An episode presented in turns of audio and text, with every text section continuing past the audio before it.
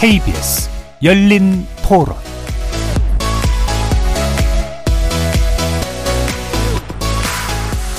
안녕하십니까. KBS 열린 토론 정준희입니다.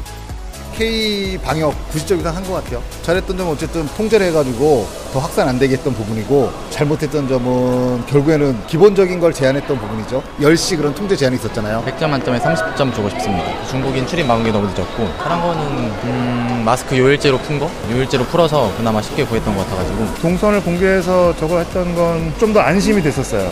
잘 못했다고 하는 부분은 백신 개발을 완료를 못 시킨 거? 동선 공개한 게 사실 개인정보에 관련된 거잖아요. 그래서 알 권리를 주장을 한다고 하기에는 강압적인 거에 의거해가지고 되는 경우가 많잖아요. 방역 그 조치에 대해서 영업이라든가 그 손해 봐가면서도 거기에 호응해 주신 것은 전체를 위해서는 따라준 건 잘한 거죠.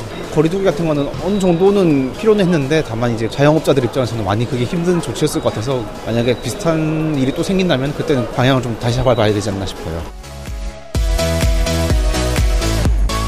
거리에서 만나본 시민들의 목소리 어떻게 들으셨습니까? 지난 11일 윤석열 대통령은 코로나19 비상사태에 종식을 선언했습니다. 오는 6월부터는 코로나 위기 경보가 심각해서 경계로 조정되고 확진자 격리 의무는 7일에서 5일로 조정되는 등 코로나 대응 체계에 큰 변화가 시작되죠. 하지만 엔데믹, 즉 풍토병 선언 후 첫 주말 이틀간 확진자가 2만 4천여 명이 발생했다고 하는데요. 따라서 선언이 좀 성급한 게 아니냐는 의견도 있습니다. 첫 확진자 발생 후 3년 4개월이 흐른 지금 코로나19 비상사태 종식은 우리 삶에 어떤 변화를 가져오게 될까요? 지난 3년간 우리나라의 방역 대응을 돌아보면서 앞으로 다가올 새로운 감염병 위기에 어떤 대처가 필요할지도 세 분의 전문가와 함께 논의해 보겠습니다. KBS 열린 토론 지금부터 시작합니다. 살아 있습니다. 토론이 살아 있습니다. 살아있는 토론, KBS 열린 토론. 토론은 라디오가 진짜입니다. 진짜 토론, KBS 열린 토론. 오늘 함께 해주실 세 분의 전문가 소개해 드리겠습니다. 이재갑 한림대 강남성진병원 감염내과 교수 자리하셨습니다. 네, 안녕하세요. 정재훈 가천대 예방의학과 교수 나와주셨습니다. 네, 안녕하세요. 최재욱 고려대 예방의학과 교수 함께 해주셨습니다. 네, 안녕하세요. 최재욱입니다. 자, 지금 코로나19 첫 확진자 발생 후 약 40개월이 지났고, 어, 이제는 이제 엔데믹, 즉, 풍토병화를 선언한 네, 그런 상태인데요. 원래는 이제 올 여름쯤으로 예상돼 왔다가 시기가 좀 앞당겨지기도 했어요. 어, 현재 판단 어떤 평가를 해주실 수 있을지 먼저 최지욱 교수님부터 의견 주시죠. 네, 아마 조금 시기가 다소 앞당겼다고 생각하는 거는 그 세계보건기구가 지난 5월 네. 5일 공중보건 비상사태 선언을 이제 해제하면서 아, 우리도 거기에 좀 발맞춰야 되지 음. 않냐라는 그런 입장하고 맞물려 있다 보니까 조금 앞당겨진 감이 있습니다. 어찌됐건 국민 생활 불편을 완화하고 경제 완화라든지 또 지난 3년 4개월 동안 복지부 뭐 법무처가 이뭐 이 방대본, 중대본 많은 회의를 만들어서 네. 했던 부분들도 이제 좀 완화하면서 이런 부분들이 좀 필요하지 않을까라는 차원에서 맥을 같이 한다고 보고요. 음. 다만 이 조금 오해가 되지 않아야 될 부분은 음. 이게 엔데믹 선언을 얘기한 건 아니고 공중보건 네. 비상사태를 이제 해제하는 거다라는 부분하고 음. 좀 구분해야 될 것 같고요. 그런 것과 마찬가지로 이게 앞으로 새로운 팬데믹을 대응, 대응하고 예방하고 관리하기 위한 역량 강화를 훼손하는 그런 일보다는 이제 음. 그런 부분을 계속 유지시켜서 나가야 될 부분은 이제 무엇인지 음. 고민하는 지점이 지금 논의를 해야 될 것이 아닌가. 음. 과거 메르스 사태 이후에 순식간에 또 모든 사람들이 정상화되면 다 그렇죠. 잊어먹고 그렇죠. 네. 또 그때 때 아, 언제 그랬냐 이런 것처럼 해서 다시 그런 실수를 반복하지 않으면서 이번에 이 대응 역량 강화를 계속 연구도 하고 하는 부분들이 무엇인지 고민해 보는 지점이 오늘 뭐 논의가 좀 되면 좋지 않을까 생각도 같이 갖고 있습니다. 예. 그러니까 어느 정도는 이제 필요한 선언이었고 다만 그게 이제 풍토병을 선언한 건 아니기 때문에 어느 정도 경계하면서 아, 이후에 해야 될 일들을 좀 차분히 논의했으면 좋겠다라는 의견이시고요. 정재훈 교수님. 네, 엔데믹이라고 하는 것이 사람이 선언한다고 엔데믹이 되는 것은 아니거든요. 네. 결국 바이러스는 바이러스가 가는 길을 그대로 갈 뿐이고 사람은 거기에 맞춰서 대응을 하는 것인데 대부분의 국가들이 이런 엔데믹 선언 같은 것들을 한 번씩 다 했습니다. 음. 하고 나서 다시 한번 확진자가 올라가서 엔데믹 선언이 무작해지는 일들이 많이 있었는데요. 아까 최재욱 교수님 말씀하셨지만 지금 선언이 엔데믹 선언을 직접적으로 한 것은 아닙니다. 음. 단지 대응 태세를 낮추고 여러 가지 국민들이 불편했던 조치들을 조금 더 수용 가능한 형태로 바꾼 것이라고 생각을 하거든요. 근데 감염병 역학적으로 본다라면 엔데믹이라고 하는 것은 연중 일정한 상태로 계속해서 발생하면서 통제가 가능한 상황이거든요. 네. 근데 그런 관점으로 본다면 지금의 상황이 엔데믹과 이 범유행 사이에 어느 중간 정도의 음. 지점이라고 생각을 합니다. 앞으로도 새롭게 변이 바이러스가 등장하고 면역이 감소하면은 1년에 한 두 번 정도는 올라갔다가 내려갔다가 이런 일들은 반복이 될 겁니다. 지금도 몇 달 전 대비해선 조금 늘어난 상황이잖아요. 네. 그런데 이런 것들이 연간 두 번, 세 번씩 반복되더라도 우리의 대응 능력은 계속해서 있기 때문에 음. 대응 능력에 대한 전 자신감의 표현이라고 생각을 합니다. 예, 대응 능력에 대한 자신감의 표현이다. 이재갑 교수님. 예, 사실 뭐 정재훈 교수도 얘기를 했지만 그 엔데믹이라고 한들 사실은 바이러스가 사라지는 것도 아니고 또 바이러스의 전파력이 떨어지는 것도 아니고 또 바이러스가 우리에게 피해를 아예 안 주는 상황이 되는 거는 아니거든요. 그러니까 어느 정도의 피해를 우리가 감안하고 일단 한번 지내보자를 음. 선언한 거로 볼 수 있을 것 같습니다. 그래서 어떻든 간에 이제 우리가 계속 코로나가 유행하는 상황들 속에서 우리가 어떻게 안전하게 살 건가를 계속 고민할 수밖에 없는데 다만 저는 좀 아쉬운 거는 그러니까 저희가 3년이라는 기간을 계속 오래 거쳤고 사실 이럴 만한 상황이 될 거라는 부분들은 작년부터 계속 예측이 되던 상황들인데 예. 그러면 1년 정도 동안 좀 정부 차원에서 그러니까 지금의 엔데믹 상황들을 대비하면서 뭔가 취약한 계층들이라든지 좀 취약한 시설이라든지 이런 거에 대한 준비를 먼저 좀 시작을 했었으면 음. 저희가 이번에 뭐 올해 하든 여름에 하든 간에 그렇게 전문가들이 논란을 가지지는 않았을 것 같은데 네. 계속 지적되고 있는 여러 가지 상황들 특히 이제 노동자들 중에 취약한 노동자들에 대한 음. 그런 뭐 아프면 쉴 수 있는 권리에 대한 부분들 음. 사실 거의 준비가 되지 않은 상황들이었고 그다음에 요양원이나 요양병원 같이 아주 취약한 시설에 대해서도 납득할 만한 준비가 되지 않은 상황인데 그러니까 그런 준비를 제대로 하지도 못했는데 그냥 서둘러서 발표를 했다는 것 자체가 조금 아쉬운 부분이 음. 있습니다. 그러니까 오히려 지금 상황 속에서 그런 부분들 제대로 준비하고 중장기 계획을 가져야 된다라는 오히려 그런 다음 판데믹을 준비하고 또 음. 엔데믹을 준비하는 그런 선언이었으면 오히려 훨씬 더 모양새도 좋았을 텐데 그러지 않은 부분에 대해서는 조금 아쉽게 생각을 하고 있습니다. 예. 그러니까 감염병에 더 걸리냐 덜 걸리냐라는 그 수치상의 문제이기 전에 우리가 어떤 대응 체계로 충 분히 준비가 돼 있느냐라는 논의 좀 더 일찍 시작했으면 좋았겠다. 자 그러면 일단 요거는 확인하고 가죠. 어 실제로 이게 어떤 게 달라지길래 네, 오늘 제가 정리해야 되는 시간인 예. 것 같은데요. 네, 이런 엔데믹 선언이 있으면 크게 세 가지 정도가 달라진다고 예. 보셔야 될 것 같습니다. 첫 번째는 정부의 대응인데요. 음. 어, 경계 단계에서 주의 단계로 변화가 되면은 그때부터는 총리실 주관의 체계에서 보건복지부의 주관으로 대응의 주체가 바뀌게 됩니다. 음. 다른 말로는 범정부의 대응이 필요한 사안에서 소관부처가 대응할 사안으로 이 사, 관심이 떨어진다라는 뜻이 되는 거고요. 예. 두 번째는 이제 비약물적 중재라고 하는 약물을 음. 사용하지 않는 않는 영역에 있어서의 변화인데요. 지금 국민들께서 체감하시는 여러 가지 정책 중에 가장 불편한 것들이 딱 두 가지. 확진자의 자가격리 의무와 네. 어, 마스크 착용 의무인데요. 마스크 착용 의무 같은 경우에는 지난 2년 동안 굉장히 점진적으로 완화가 되어 왔고 음. 실내 마스크가 먼저 풀렸다가 실내에서 일부 영역에서 풀렸다가 이제 마지막으로는 의료기관에서의 마스크 착용 의무가 법적으로 의무화되어 있었거든요. 네. 근데 그런 것들이 권고로 바뀌어 나가는 과정에 있습니다. 그리고 확진자 격리 같은 경우 경우에는 이것도 법적 의무가 7일간 부과가 됐었는데 이제 법적 의무가 아니라 의학적 권고인 상태로 5일로 바뀌게 되는 것이거든요. 음. 국민들의 입장에서는 가장 큰 변화라고 생각을 하고요. 마지막으로는 이제 장기적인 대응 태세인데 어, 지금 선별 진료 검사소라고 해서 밖에 나가면은 PCR 검사하고 했던 그런 천막 같은 것들을 네. 국민들이 다 기억하고 계실 음. 겁니다. 그런 정부의 좀 대응을 잘하기 위한 여러 가지 그 임시적인 준비들이 전부 다 이제 일상적인 체계로 바뀌어 증 가하거든요. 그게 선별검사소도 많이 축소가 되고 그 다음에 중환자 병상 같은 경우에도 어, 어, 여러 가지 행정 명령이라든지 여러 가지 행정적인 수단들을 통해서 많이 확보했던 중증 병상들이 이제는 상시 병상 체계로 전환이 되는 그 세 가지가 가장 큰 변화라고 볼 수 있습니다. 예. 그럼 요 변화에 이제 대응이 이제 충분한가에 대해서 아까 또 언급을 주셨으니까 현장에서 보시기는 어떠세요? 어, 잠깐 정정 드릴 거는 심각에서 네. 경계로 지금 아, 심각에서 경계, 경계 유지가 되는 건 아니어서 좀 정정 드리고요.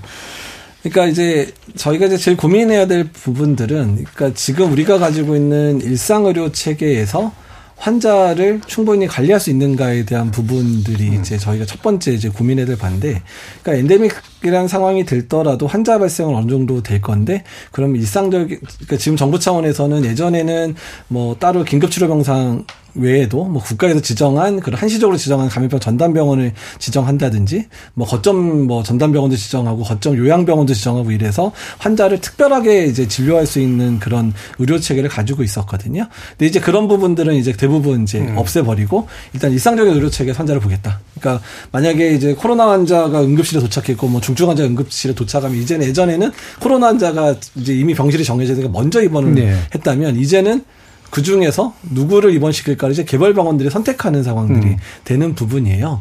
근데 다만 저희가 여기서 좀 고민해야 될 부분들은 그런 상황에서 환자가 우리가 예상했던 것보다 좀 많이 발생하는 상황이 되면 네, 네. 우리 체계에서 감당할 수 있을까에 대한 부분은 좀 고민을 좀 해야 되는 거거든요. 왜냐하면 대개 대학병원들이 평상시에 중환자실이 자기가 사실 거의 없는 상황에서 운영이 되는데 거기에 코로나 환자가 늘어나는데 그 환자를 수용 못하니까 중환자 의료체가 붕괴 위험이 있으니까 그 특별하게 입원시킬 수 있는 병상을 따로 만들어서 운영을 했었는데 음. 근데 아, 이제 지금 완전히 그런 체계로 가기에는 환자 중환자 규모나 이런 부분들이 적당하게 발생하지 않고서는 안 되는 부분이라서 네. 근데 환자가 많이 발생하게 되면 어쩔 수 없이 또 일시적으로는 또 그런 임시 병상들을 운영할 수밖에 없는 상황이라서 이제 예. 그런 부분 입장에서는 완전하게 지금 음. 이제 엔데믹 상황으로 가지는 못했다라고 볼 수 있는 음. 상황들인 거고요. 그다음에 두 번째 상황에서는 그러니까 지금 요양원하고 요양병원들 같은 경우에 그러니까 이제 거기서의 내부에서의 발생 상황을 완화하기 위해서 거기에 뭐 선제 검사라든지 이런 것들을 계속 진행을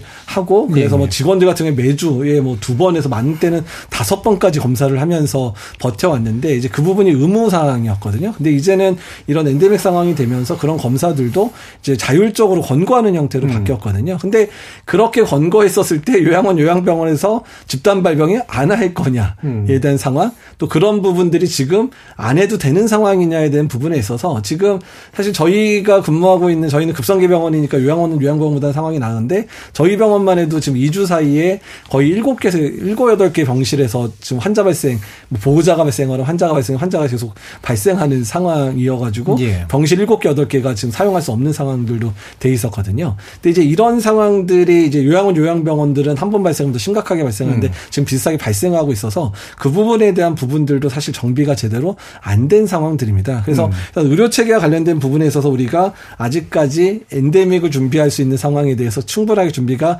안 돼 있는 부분들이 있어서 이런 부분들은 계속해서 보완을 해 나가야 되는데 보완 없이 그냥 뭐 평상시처럼 봐 이런 식으로 넘어가고 있는 그래서 예. 중간 단계를 거치지 않고 있는 부분들이 상당히 좀 우려가 되는 부분이라 말씀을 드릴 수 예. 있습니다. 그 주로 병상 관리 문제 그리고 집단 발병이 이제 일어날 수 있는 취약처의 문제 이건데 그럼 결국 이제 예. 확진자 수가 이제 확 늘거나 또는 그렇지 않거나 따라서 대응이 좀 여전히 잠정적일 수밖에 없는 문제를 얘기해 주셔서요. 더 예. 들어보도록 하죠. 그 이재학 교수님 되게 중요한 얘기를 하셨는데요. 예. 이 국민 생활 불편과 경제계 불편 완화하고 그거를 피해를 완화하는 건 다 저도 동의하는데 의료계의 역량은 좀 보전해 갈 필요가 있거든요. 예. 근데 사실 지금 그렇게 의료계가 지금 여러 가지 하는 활동을 자율 공고로 묶어놓은 음. 게 어떤 의미가 있냐면 음. 자율 권고사항으로 하면 정부가 더 이상 지원을 하지 않겠다는, 않겠다는 거죠. 그럼 음. 더더구나 음. 지금도 가뜩이나 어렵게 어렵게 버텨왔는데 예. 이제 그럼 하지 말라는 거는 응급 상황이 왔을 때 또 다른 위기가 닥쳤을 때 대처 못할 상황이에요. 음. 역량을 훼손시키는 거라서 그렇죠.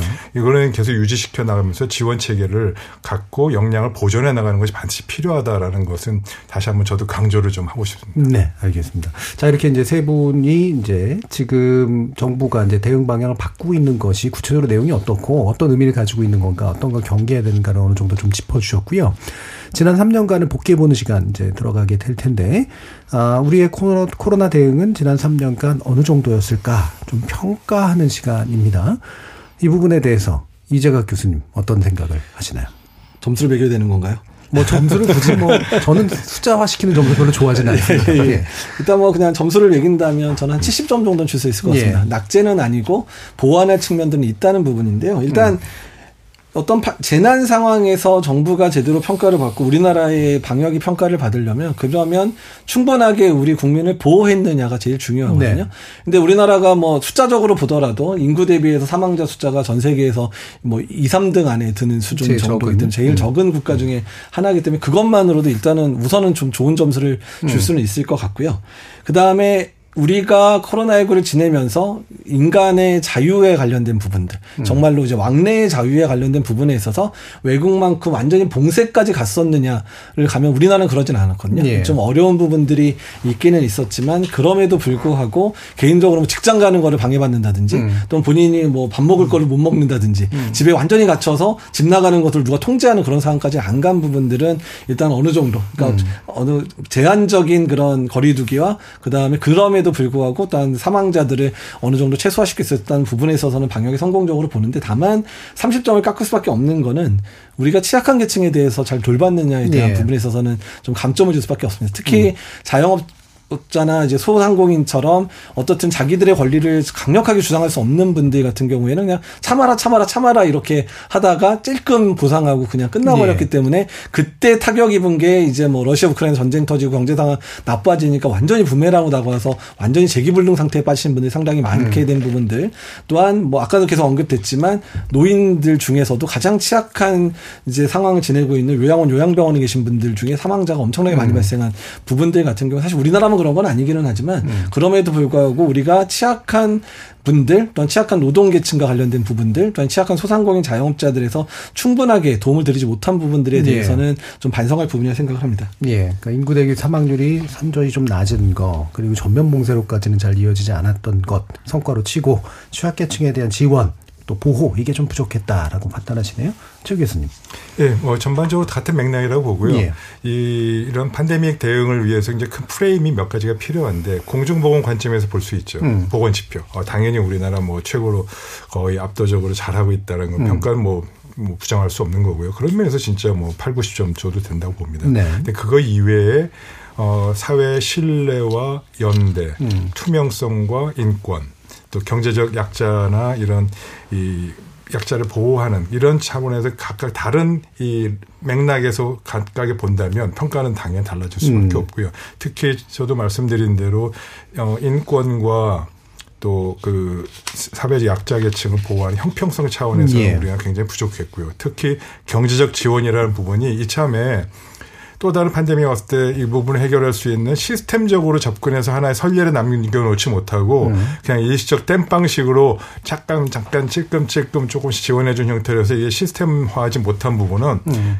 어, 향후 또 다른 음, 팬데믹의 관리 차원에서 어, 조, 좋은 어떤 시, 이 교훈을 또 역량을 갖추지 못했다는 점에서 좀 낙, 제점까지는 아니지만 그래도 좀 낮은 점수를 예. 줄 수밖에 없고요. 사실 그런 점에서 다른 나라는 굉장히 잘한 나라가 많거든요. 네, 네, 네. 완전 시스템을 딱 줄 수 있는 거라서 그러면 논란의 여지가 없잖아요. 음. 누군 주고 누구는 안 주냐. 이건 열, 사회 연대 차원에서 뭐 시혜성으로 주는 게 아니고 당연히 받을 수 있는 음. 권리로 봐, 보고 생각해서 줄 수 있는 그런 시스템까지 가지 못했던 점은 좀 매우 아쉽다고 생각합니다. 네, 정 교수님. 아, 네. 시험 점수로 치면 시험은 정말 잘 쳤는데 음. 시험을 어떻게 잘 쳤는가를 보면 원리를 이해해서 시험을 잘 치는 게 아니라 시험에 대한 요령을 잘 준비해서 시험을 예. 잘 봤다라는 생각이 들거든요. 음. 또 다른 비유를 들자라면 어, 코리안 시리즈 마지막 게임인데 모든 선수들이 정말 선수 생명을 다 갈아가면서 예. 우승을 한 음. 그런 것이라고 생각을 하는데 그 이유가 이번 코로나19 대응을 하면서 사회적인 역량이 과연 다음 팬데믹에도 이 정도가 음. 발휘될 수 있을까에 대한 많은 의구심이 있습니다.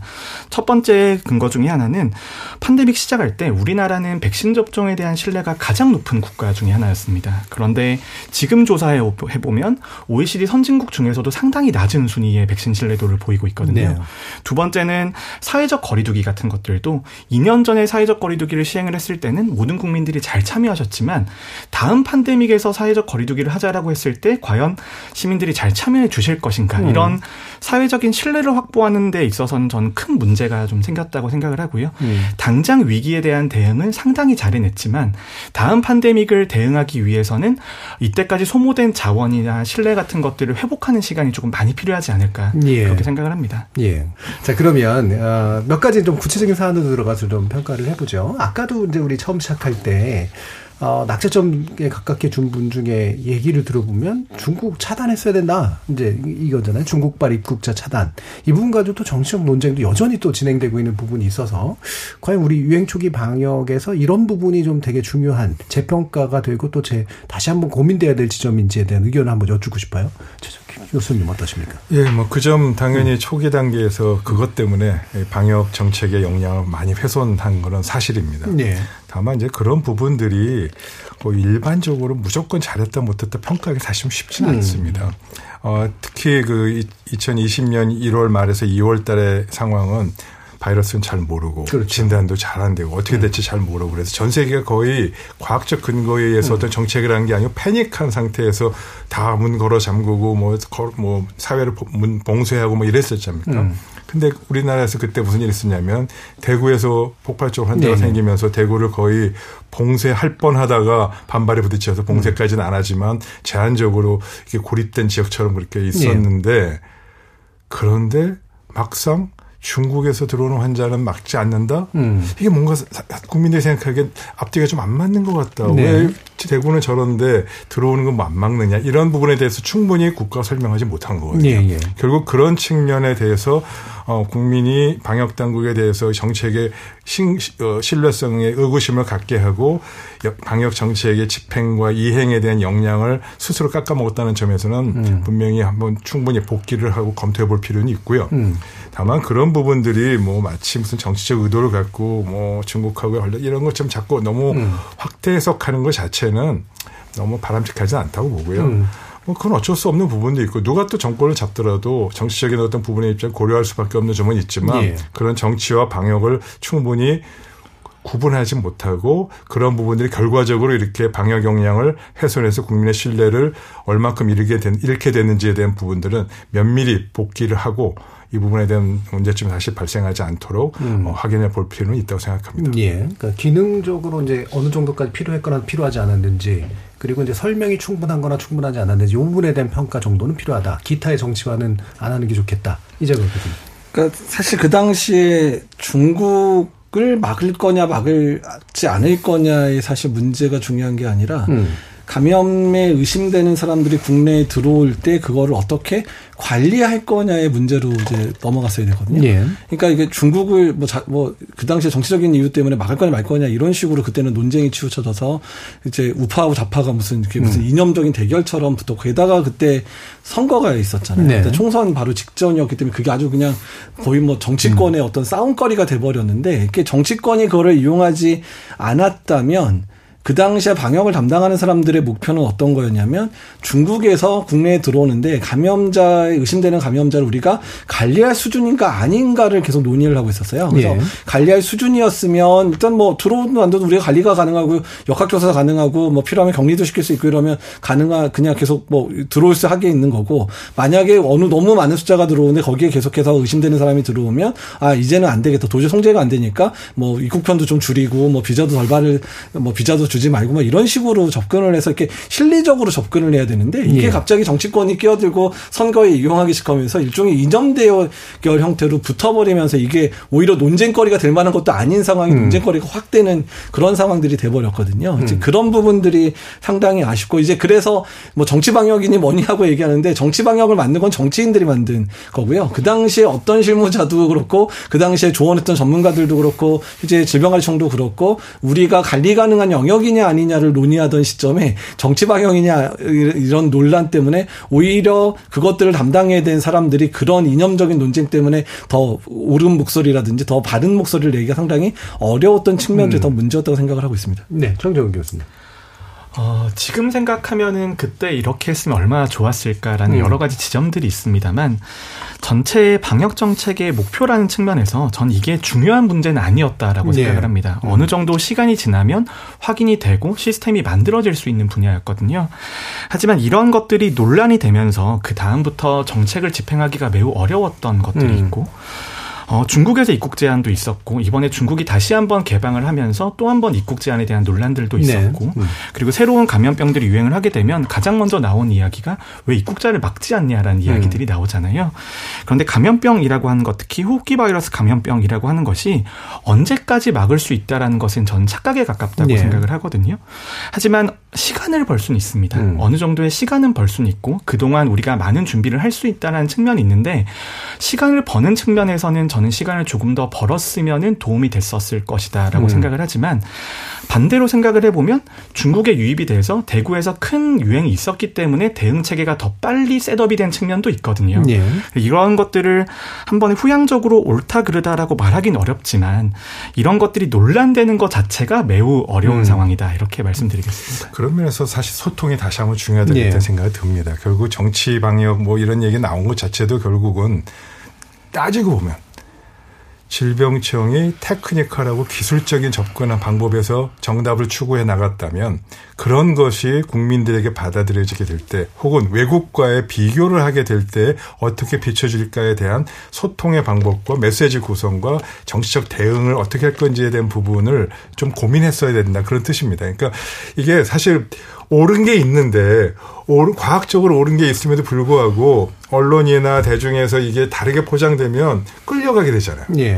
그 점을 어떻게 잘 대처를 해야 되느냐도 굉장히 중요한 이 정책 중에 하나다라는 거를 제가 다시 한번 강조 말씀드리는 거고 복귀를 한다면 그런 부분들이 필요하고 사실 저도 뭐 정치 방역이 안 된다는 얘기 많이 했지만 음. 세상에 정치와 방역을 어떻게 구분하겠습니까? 사실 예. 구분 안 되거든요. 결합되어 있는 거라서 결국 과학적인 사실에 근거하는 방역 정책도 어떻게 하면 정치적으로 올바르게 활용될 수 있을까에 대해서 계속 노력하고 이 부분을 개입하고 서로 커뮤니케이션하는 방법은 앞으로도 더 어, 더 예. 조, 중요하게 생, 어, 다뤄야 될 과제라고 생각합니다. 예. 그리고 이제 과학적 또는 기능적 의사 결정에 토대를 둬서 정치적 의사 결정이 연결돼야 되고 또 정치적이고 과학적인 커뮤니케이션이 또 그렇죠. 동시에 또 필요하기도 하고. 자, 그럼 두 번째 문제인데 인권 관련된 문제를 아까 또 최재욱 교수님이 지적을 해주셨는데 이 부분이 또 여러 가지 사안들하고 좀 연결이 됩니다. 그 한편으로 예를 들면 이른바 확진자 동선 공개가 이제 사상을 침해 논란을 갖기도 했었고요.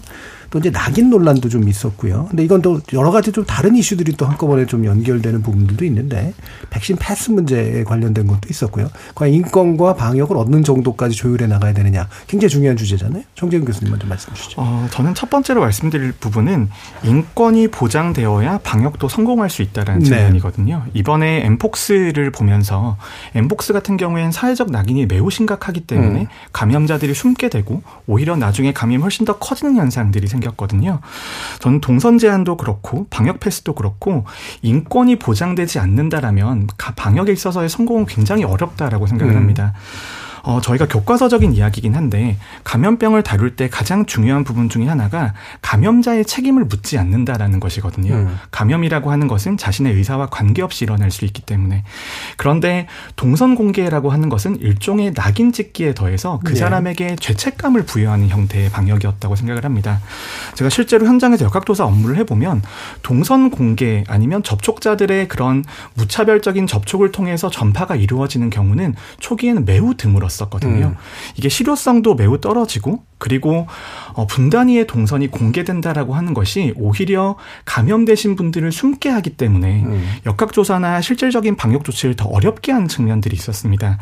저는 이제 기본적인 인권은 반드시 보장되어야 된다고 생각을 하고 어, 다음 팬데믹 대응할 때 있어서는 이런 부분은 조금 더 기술적으로 해결할 수 있는 부분도 있을 겁니다. 뭐 네. 뭐 비식뼈라든지 감염화 처리를 해서 저희가 조사를 할 수 있는 부분도 있을 거고 어, 저는 발전할 부분이 충분히 있다고 생각을 하고 아, 다시 한번 요약을 드리면 인권 없는 방역은 없다라고 생각합니다. 네. 그 당시에 이제 이게 또 논쟁이 됐던 건 이제 접촉한 사람들이 있으면 그러니까 스스로가 좀 보고를 하세요라고 하는 면도 좀 있었는데 이게 이제 실질적으로 그게 큰 효과는 없었을 것 같다라고 이제 보시는 거잖아요.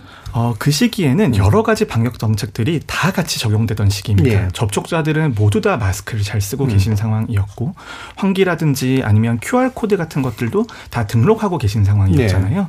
다른 정책적인 대안들이 매우 많은 상황에서 음. 그 개인의 책임을 유도할 수 있는 형태의 정책 집행은 저는 분명히 문제가 있었다고 생각합니다. 음. 이제 묻겠습니다. 예, 사실 그래서 중간에 이제 인권 위원회에서 개입을 좀 했었죠. 예. 그래서 인권위 개입을 해서 개인이 식별 가능한 정보는 절대 공개하면 안 된다. 음. 그리고 두 번째는 특정돼서 이제 집단 발병이 일어난다면 그 집단 발병이 일어난 상황에서 이미 노출자들이 어느 정도 접촉자들이 확인이 돼서 추가적으로 정보를 알릴 필요가 없으면 그 지역에 대한 정보는 하지 말아라. 이런 보완책이 됐고 그런 부분에 있어서는 실제로 인권위가 개입하면서 역학조사가 어느 정도 인권이 지켜지는 상태로 변했고 또 그런 부분들은 유엔에서도 이제 나와서 크게 문제는 없겠다. 이제 이런 얘기까지 인정을 좀 받게 되는 상황들이 돼서 중간에 어느 정도 인권위의 개입을 통해서 많이 희석이 된 부분들은 이제 음. 맞고요. 근데 자 그럼 앞으로 어떻게 할 거냐에 대한 부분에 있어서 말씀을 드리면 역학조사는 반드시 필요합니다. 그리고 음. 집단 발병이 일어나는 곳에서 얼마나의 이제 위험도가 있는지 또 그 이외에 얼마나 추가적인 환자가 나올지에 대한 부분들이 확인이 돼야 확산을 막는 측면에서는 반드시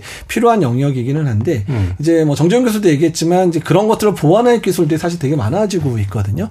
그러니까 개인의 정보들을 구체적으로 드러나지 않더라도 접촉자한테 그 정보를 전달할 수 있는 시스템들이 지금 상당히 많아지고 있는 상황들이고 또한 그런 정보 전달에 있어서 뭐 블록체인이라든지 여러 가지 새로운 IT 기술을 통해서 그런 부분들을 이제 선명하게 다만 음. 본인한테는 전달이 되지만 다른 사람한테는 영향을 주지 않고 전달할 수 있는 방법들이 사실 있게 되기 때문에 지금 우리가 가지고 있는 여러 IT 기술이나 이런 것들을 종합을 해서 음. 역학조사의 관계들을 보완을 해서 인권적인 측면들을 좀 더 강하게 나갈 수 있는 방법들은 개발할 수 있는 부분이거든요. 음. 그래서 어쨌든 이제 이번에 보완된 부분들에 대한 부분들 또한 이제 비난 점에 해당되는 부분들 또한 여러 가지 보완된 기술들을 통해서 앞으로 역학조사의 방법들을 어떻게 개선해 나가는지가 가장 중요할 것 같고요.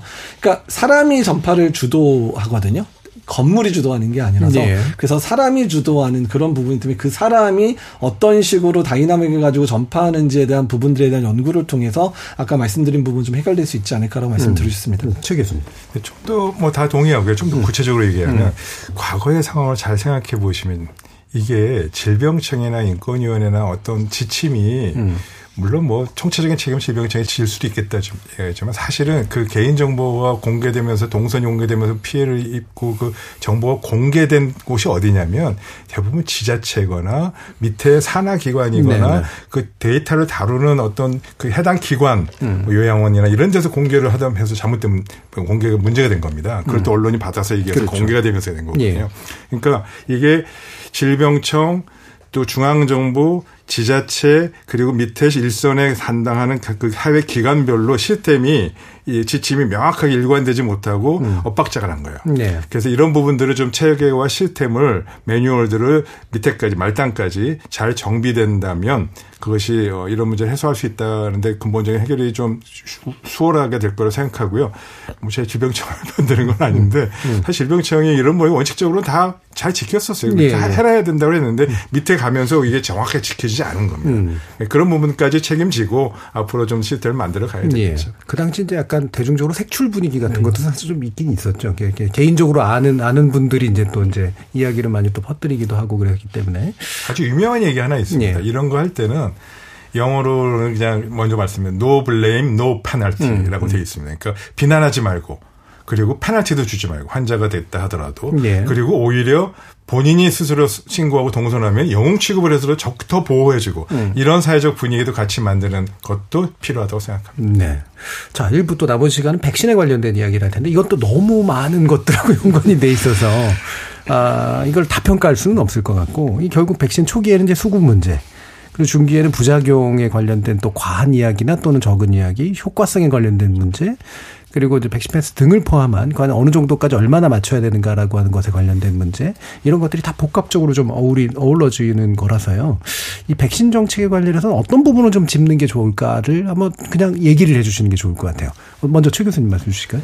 네, 어, 백신 뭐전그 백신 초기 단계죠. 음. 2020년대에 이제 한 4월, 5월 이때 음. 그때 초기 단계 백신을 확보하기 위한 노력들은 사실 전 세계 누가 알겠습니까? 음. 이게 성공할지 그렇죠. 성공하지 않을지 저 많은 돈을 들여서 음. 투자를 미리 선 투자를 받아야 되는데 한국도 투자할래? 뭐 이렇게 따졌을 때 투자할 거야, 몇 거야 아무도 결정하지 못했죠. 네. 근데 그런 측면에서 국가의 공무원이 더더구나 공공 조달의 이름으로 음. 자금을 동원해서 이걸 투자하고 또 정보도 음. 막 해서 이거를 가서 접촉해서 뭐 모더나든 어디든 음. 많은 해서 화이자도 막 해서 땡겨오고 어, 땡겨 이런 거를 할 정도의 공무원의 기본적으로 갖고 있는 책임과 권한은 없어요. 그렇죠. 그러면 결국 그런 부분들을 선제적으로 어, 뭔가 이거를 할 수 있는 리더의 역할이 중요하겠다라는 음. 관점에서 봤을 때 조금 우리가 정보도 뒤늦고 음. 그리고 이거에 대한 적극적인 노력도 좀 어, 너무 보수적으로 예, 했던 예, 거 아닌가라는 음. 측면에서 초기 백신 확보를 하는데 늦게 동참한 거는 사실이고요. 음. 그런 면에서 이제 국민들이 불안이 더 가중했으니까 또 정치화되는 이유 또 빌미가 됐으니까 예, 예. 그런 부분들에 대해서는 이제 복귀를 하자면 잘못을 다시 복귀하자면 결국 우리는 기술적으로 약자잖아요. 음. 기술적으로 약자인 거 전 세계 동향을 빨리 파악할 수 있는 그런 네트워킹 확보 그리고 이, 이 극단적이고 예외적인 이런 상황에서 공무원의 역할과 책임을 벗어나서라도 적극적으로 선제적인 행정, 적극적인 행정을 할 수 있으려면 리더의 정확한 예. 이 판단과 지원 이런 부분들이 앞으로 우리가 어떻게 확보할 것이냐 그리고 그런 걸 할 수 있는 거버넌스를 어떤 위원회를 만들고 어떤 음. 조치를 법을 보완해서 할 수 있는지 이런 부분들을 고민하는 점은 교훈으로 삼아서 가되 초기에 잘못했던 지점은 좀 명확하게 예. 다시 확보 생각해 보자라는 음. 건 필요할 것 같습니다. 예. 그 기술적 약자라는 거 우리가 필요한 백신을 금방 팍 하고 만들어낼 수 있는 네, 역량은 안 돼 있는 상태니까 누군가한테 사와야 되는데 그러려면 정책 결단이 되게 필요한 부분이라 그렇죠. 그거를 먼저 사전에 정치적으로 책임을 질 수 있는 사람이 먼저 의사결정을 해주는 방식으로 좀 시스템이 됐으면 좋겠다. 이재극 교수님. 그러니까 저는 이제 백신과 관련돼서 제일 고민이 됐기도 했고 음. 제일 어려운 부분이 사실 커뮤니케이션이었거든요. 네네. 그러니까 정부 입장에서는 코로나19에 대해서 이제 좀 뭔가 뭔가 좀 밝은 미래를 보여줘야 되기 때문에 그러니까 뭐 가장하려고 가장한 거는 아니지만 뭔가 백신만 나오면 모든 게 다 끝날 것 같은 예. 그런 분위기를 계속 조성을 했어요. 그래서 음. 뭐 전 국민 70%만 맞아주시면 뭐 판데믹은 종식된다라는 얘기라든지 이런 네. 부분들을 강조해야 되는데 사실 그 당시에 어떤 전문가도 백신이 나온다고 해서 어느 정도의 전반적인 상황, 대응의 상황들이 달라질 거라고 얘기했지 판데믹이 종식될 거라고 얘기한 전문가는 아무도 없었거든요. 음. 그러니까 전문가들이 얘기하기도 전에 먼저 그냥 뭐 백신의 초기 효과가 뭐 90%네 이러면 90%면 뭐 정말 70%다 맞으면 다 해결되는 거 아니야 뭐 이런 식으로 네. 그냥 장밋빛 미래를 했었다는 것 자체가 오히려 백신에 대한 불신을 이렇게 키우는데 엄청난 계기가 됐거든요. 음. 그다음에 그렇게 또 사실 전문가들도 예측하지 못할 정도로 백신의 효과를 계속 이제 넘어서는 그런 변이도 너무 빨리빨리 발생하는 음. 그런 바이러스였다는 부분들도 뭐 정부도 뭐 어느 정도 대응도 못했고 국, 이제 국민들은 뭐 다 당연히 그 부분에 서 당황할 수밖에 없고 전문가들도 당황할 수밖에 없는 상황이 돼서 실제로 변이가 하나 나올 때마다 백신의 뭐 예방 효과도 떨어져 그래서 뭐 끝까지는 끝내 이제 넘어가면은 이제 중증 예방 효과가 가장 중요한 상황이 된 상황이 된 사실 중증 예방 효과가 가장 중요할 거라고 전문가들은 계속 얘기를 네. 하고 오히려 예방 효과 어떤 뭐, 군, 뭐 집단 면역 형성되고 이런 거는 거의 불가능할 거다라고 얘기했음에도 불구하고 정부가 장밋빛 미래를 얘기하다 보니 보니까 그러니까 아니 이렇게 백신 열심히 다 맞춰놨는데 안티백서들한테 공격받는 거는 전 국민의 70%가 감염됐는데 백신 효과가 뭐가 있는 거야 이런 식으로 예, 예. 지금 오히려 대치기 공격을 받고 있는데 근데 사실 우리나라가 백신 초기에 뭐 좀 늦게는 들어왔지만 그래도 어떻든 막 국민들도 열심히 맞아주시고 정부도 노력을 해서 많은 분들이 맞았고 그래서 3차 접종의 고위험군 접종률을 90% 이상 음. 그리고 전연령의 1, 2차 접종률들을 90% 이상까지 만든 부분에 대해서는 엄청난 노력을 기울여서 된 부분이 그게 우리가 오미크론처럼 병독성이 낮은 바이러스가 유행하기 시작했었을 때 엔데믹을 준비할 수 있는 계기가 된 건 맞거든요. 예. 그래서 초반부터 커뮤니케이션을 조심, 백신에 대해서 조심스럽게 계속 커뮤니케이션을 해 왔다면 백신에 대한 불신이 이렇게 키워지는데 그렇게 너무 나쁜 영향을 주지는 않았을 거라는 생각들이 좀 들어서 그런 부분들이 조금 초기에 그런 부분들이 좀 많이 아쉽게 느껴집니다. 예. 그러니까 백신 효과에 대한 장밋빛 전망보다는 이제 확실한 중증화 방지 효과 정도를 중심으로 좀 얘기를 했었던 게 좋았지 않았을까 또 정재훈 교수님은. 아, 네, 백신 정책에 대한 이야기를 하면 참 반성도 많이 음. 되고 후회도 많이 되는데요. 저는 백신 접종이라고 하는 것이 공중보건에서 하는 정책 중에서 가장 공리주의가 많이 들어가 있는 네, 정책이라고 네. 생각을 합니다. 그런데 저는 공리주의가 어떤 것이라고 생각을 했냐 하면 국민들에게 과학적으로 이익과 피해에 대한 정확한 정보를 드리면 음. 피해보다 이익이 훨씬 더 크기 때문에 접종을 하시는데 아무 문제가 없을 거라고 생각을 했습니다. 음. 그게 많은 전문가들의 생각이었거든요. 그런 저는 이제 지난 2년 동안의 논란을 거치고 나서 든 생각이 공리주의적인 정책에서 오히려 가장 중요한 것은 정치와 소통이라고 생각을 음, 합니다. 음. 그 정책이 국민들에게 어떠하게 느껴지는지, 그 다음에 국민들의 불안과 의심을 어떤 식으로 해결해 드릴 수 있는지가 더 중요한 부분이었거든요. 어, 당장 이제 성과로 본다라면 접종률이 굉장히 높았고 그렇기 예. 때문에 많은 사망을 예방할 수 있었습니다만 아까 말씀드렸듯 지금 접종률이 미래에는 유지되지 않을 것 같거든요. 음. 근데 그런 것들이 정치와 소통의 문제였다고 생각을 하고요.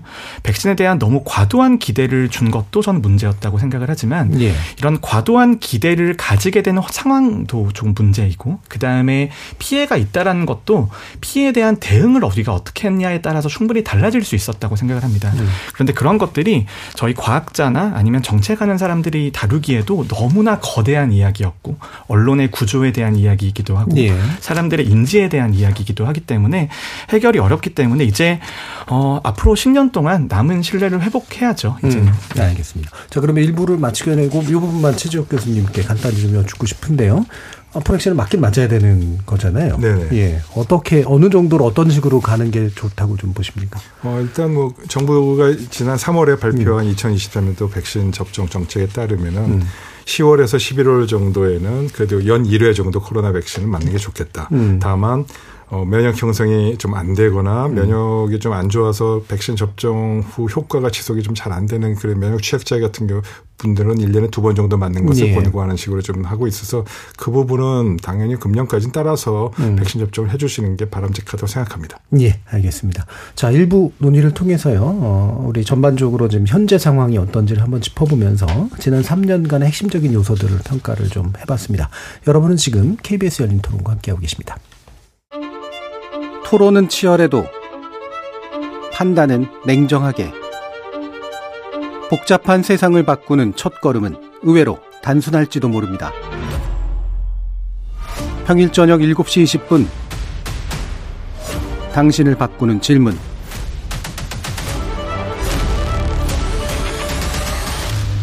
KBS 열린 토론 KBS 열린 토론 코로나19 엔데믹화 되는 과정에서 지난 3년을 돌아보는 시간을 갖고 있는데요. 정재훈 가천대 예방의학과 교수, 최재욱 고려대 예방의학과 교수, 이재가 한림대 강남 성심병원 감염내과 교수 이렇게 세 분의 전문가와 함께하고 있습니다. 자, 이번에는 요게 또 핵심적인 주제가 바로 사회적 거리두기입니다. 사회적 거리두기가 이제 백신이 나오기 전까지는 어떤 면에서 보면 이제 한국을 좀 방역을 잘하게 만든 그런 요인이기도 했고 또 고통스럽게 만든 또 요인이기도 해서 이 평가는 상당히 중요할 것 같습니다. 먼저 이재혁 교수님. 일단 어떻든 간에 이제 백신과 치료제가 나오기 전까지는 우리가 의료 체계가 감당 가능한 수준 정도의 환자와 중증 환자 규모를 유지하기 위해서는 거리두기는 필수 부가 결한 요소다라는 예. 부분이고요. 그러니까 당연히 어떤 어떤 국가나 마찬가지로 적용을 한 부분인데 음. 우리나라가 극단적인 그런 봉쇄까지 가지 않았었던 여러 가지 보조적인 부분들, 그러니까 역학조사라든지 초기에 뭐 진단 체계를 빨리 갖춘 그런 부분들이 오히려 사회적 거리두기의 정착화 그리고 음. 봉쇄까지 안 가는 부분들을 만든 부분들은 상당히 중요한 평가고요. 그 이후에 이제 사회적 거리두기가 꽤 오랜 시간 계속이 됐는데 그러니까 안 할 수는 없는 상황이거든요. 그리고 네. 사실 뭐 과학적 근거를 대라고 많은 분들이 얘기했지만 코로나19라는 유행 자체가 뭐 그냥 유행을 했고 과학적 근거를 마련하기도 전에 일단은 뭐 대응부터 들어가 있어야 되기 때문에 어떤 과학적 근거를 구체적으로 되는 거는 상당히 어려운 속에서 그래도 나름 이제 그런 새로 새로 들어오는 정보들을 가지고 어느 정도 변형을 하면서 어떻든 잘 적응하면서 간 거는 맞다고 생각을 합니다. 근데 예. 다만 예. 제일 아쉬운 거는 아까 정재훈 교수도 얘기했지만 그러면 앞으로 거리두기를 계속 한다 그랬을 때 국민들이 그걸 할 거냐에 대한 부분인데 그 이유가 가장 중요한 이유는 취약계층에 대한 보호 정책들이 충분하게 지원이 안 됐기 때문이거든요. 특히 예. 소상공인이라든지 자영업자들이 그냥 피해를 대부분 희생하면서 그 부분들을 통해서 이제 유행을 어느 정도 완화 완화했고 그리고 의료 체계가 이제 견딜 수 있는 시간을 번 분이 그 부분이 사실 제일 안타깝게 생각이 듭니다. 근데 예. 뭐 그때 찔끔찔끔 돈 줬던 부분들이 그나마 우리나라가 지금 외국에 비해서는 인플레라든지 또는 경제적 위기를 좀 버틸 수 있는 버퍼 역할이 된 것 같기는 하지만 그 당시 상황에 있어서는 자영업자로 소상공인들은 그때 무너진 것 때문에 더 심각한 상황을 지금 맞고 있는 상황이 되는 것 때문에 되게 아쉬워서 음. 그러니까 그 부분에 대해서 명확하게 보상 책이나 이런 거를 제시하지 않는다면 앞으로 거리두기는 하고 싶어도 못하는 정책이 될 건데 안 하면서 네. 버틸 수 있는 방법들은 없거든요. 음. 그래서 그 보완책들을 얼마나 충분히 마련할 거냐 그리고 국민의 신뢰를 회복할 거냐가 앞으로 가장 큰 숙제가 될 수밖에 없겠다라고 얘기를 드리고 네. 싶습니다. 어, 결국 이제 참여 이후 참여 문제 뭐 사실 뭐 우리가 또 지금 예상하기는 좀 어려운 부분도 좀 있어서 다만 이제 그 취약계층에 대한 어, 대응이 필요하다. 앞에서도 강조해 주셨으니까 그 부분 좀 더 정책적으로 논의해 보도록 하고요. 사실은 일반인의 관점에서 보면 또 다른 감염병이 온다 그러면 가장 먼저 떠오르는 아 이제 우리 다시 또 마스크 쓰고 좀 거리도 좀 두면서 여행도 좀 못 가고 이런 게 올 것 같은데 라는 게 떠오르는 게 너무나 당연한 매뉴얼처럼 됐거든요. 처음 경험해 본 것이기도 하고요. 이게 이제 아, 충분히 그래서 다시 한번 발동이 될 수밖에 없을 것이다라고 얘기를 해주실지 청재윤 교수님. 네, 코로나19가 음. 모든 분들에게 이제 감염병의 기준이 된 것 같습니다. 네네. 그래서 엠폭스가 나왔을 때에도 음. 코로나처럼 사회적 거리두기를 하는 것은 음. 아닌가 이런 우려들도 많이 하셨을 텐데요. 그런데 이제 코로나19도 델타 변이와 오미크론 변이가 상황이 완전히 달랐었거든요. 그렇죠. 저희가 자료를 분석을 해보면 델타 변이 때까지는 사회적 거리두기를 강화하면 즉각적으로 반응이 나와서 음. 억제가 가능한 수준까지 전파 능력이 떨어졌습니다. 예. 하지만 오미크론 변이 때부터는 사회적 거리두기를 조절한다고 하더라도 반응이 전혀 없었거든요. 음. 바이러스의 특성에 따라서 방역 정책은 완전히 달라질 수 있다라는 게첫 음. 번째이고요. 두 번째는 그렇다면 그 감염병의 특성을 빠르게 파악해야지 거기에 예. 맞는 정책들을 할 수 있을 텐데 감염병에 대한 파악이 늦어지면 늦어질수록 불확실성 속에서 이런 강력한 정책을 유지하는 기간이 길어질 수밖에 없습니다. 음. 이 기간을 줄이는 것은 전적으로 저는 과학의 역할이라고 생각을 하고 음. 지난 3년 동안 정말 많은 기술의 발전이 있었습니다. 음. 그렇기 때문에 다음 감염병이 온다라면 이런 불확실성 속에서 있는 시간은 조금 짧아지지 않을까 생각을 합니다. 예. 그 감염병의 특성에 따라서 이제 거리두기가 필요하냐 그렇지 않느냐 또는 하려면 어느 정도까지 해야 되느냐 말아야 되느냐 어느 정도 강하게 해야 되느냐 말아야 되느냐 이게 결정될 거다. 그렇죠. 근데 전 무엇보다 더 중요한 거는 사회적 거리두기에 대한 정의를 이번에 음. 정말 바꿔야 된다고 생각합니다. 음. 이 사실 아까 우리 공정보건학자들 의학자는 사회적 거리두기라는 말보다도 뭐 비약물적 중재 뭐 이런 예, 예 표현도 예, 많이 쓰는데 네. 그런 표현이 우리는 쓸 수 있을지 모르지만 사회적 거리두기는 그렇게 얘기하면 정책이 안 돼요. 음. 이건 국민이 동참해야 되는 거잖아요. 그렇죠. 경제적 피해, 인권 피해 모든 게 나타나는 거잖아요. 음. 따라서 이런 테크니컬하고 기술, 과학 기술적인 접근 방법이 플러스 음. 거기에 반드시 동반될 수밖에 없는 경제적 지원 방안, 인권 보호 방안 이런 것들이 같이 세트로 가는 것이 사회적 거리두기라는 걸 정의를 명확하게 네. 하고 이 뒷부분에 대한 것까지 하나의 시스템으로 법적 방침으로 명확하게 같이 세트로 갑니다. 음. 라고 국민에게 설득하지 않으면 과거처럼 사회적 거리 되면 어 그럼 또 경제적 피해되고 인권 문제 음. 있고 생기면 내가 이거 안 할래 이렇게 반발하는 거기 때문에 사회적 거리된 정의를 명확하게 하는 것이 이번에 필요하다고 보고요. 음. 사실 아까 뭐 많은 경제 피해 얘기했지만 제가 옛날 얘기 하나 드릴까요? 2020년 3월 달인데 4월 달일 거예요, 아마. 제가 방송 나가서 얘기하다가 제가 울었잖아요. 음.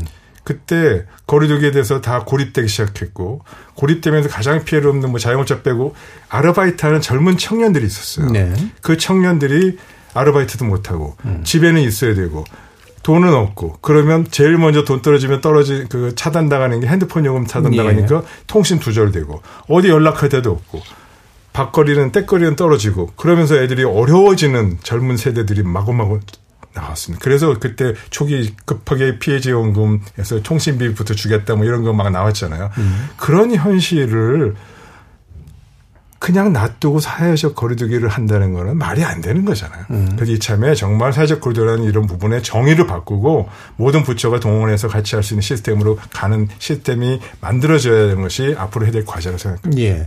이 과제에 대한 얘기 바로 가보죠. 가능할까요? 정재민 교수님. 아, 네. 저는 좀 어려울 것 같습니다. 그 이유 예. 중에 하나가 우리나라, 네, 우리나라가 코로나19가 참 대응이 잘 됐잖아요. 예. 저는 그게 거시적인 이유도 있었다고 생각을 하거든요. 음. 우리나라의 인구 구조로 봤을 때 가장 부양비가 낮은 지점이 지난 3년이었습니다. 음. 그래서 경제 활동을 하는 인구는 가장 많으면서도 부양해야 되는 인구는 굉장히 적은 시점이었고 예. 그렇기 음. 때문에 음. 경제적인 면에 있어서도 우리나라는 충분히 버틸 여력이 있었다고 음. 저는 생각을 하거든요. 하지만 10년, 20년 정도가 지나면 우리나라 보건의료 체계에도 많은 변화가 있을 겁니다. 음. 건강보험 재정이 더 이상 버티기 어려울 것이고 여러 가지 국가의 재정이라는 측면에서도 많은 축소가 예고되는 상황에서 네. 이번 우리나라 3년 동안은 국가가 국비로 제공해 준 것들이 정말 많습니다. 음. 백신 다 무료였고 경구용 치료제 모두 무료였고요. 입원 치료비, 중환자 치료비 모두 다 무료였고 진단 검사비까지 다 지원을 해줬거든요. 이런 국가적인 지원이 계속해서 유지가 되려면은 경제력이 있어야 되고 네. 하지만 우리나라의 미래 10년, 20년 정도를 봤을 때에는 다음 판데믹에서 이 정도의 사회적 거리두기를 2년하면서 모든 비용을 감당할 수 있을까에 음. 있어서는 저는 큰 의문을 가지고 있기 때문에 예. 미래 판데믹은 조금 어려울 거라고 생각을 합니다. 음.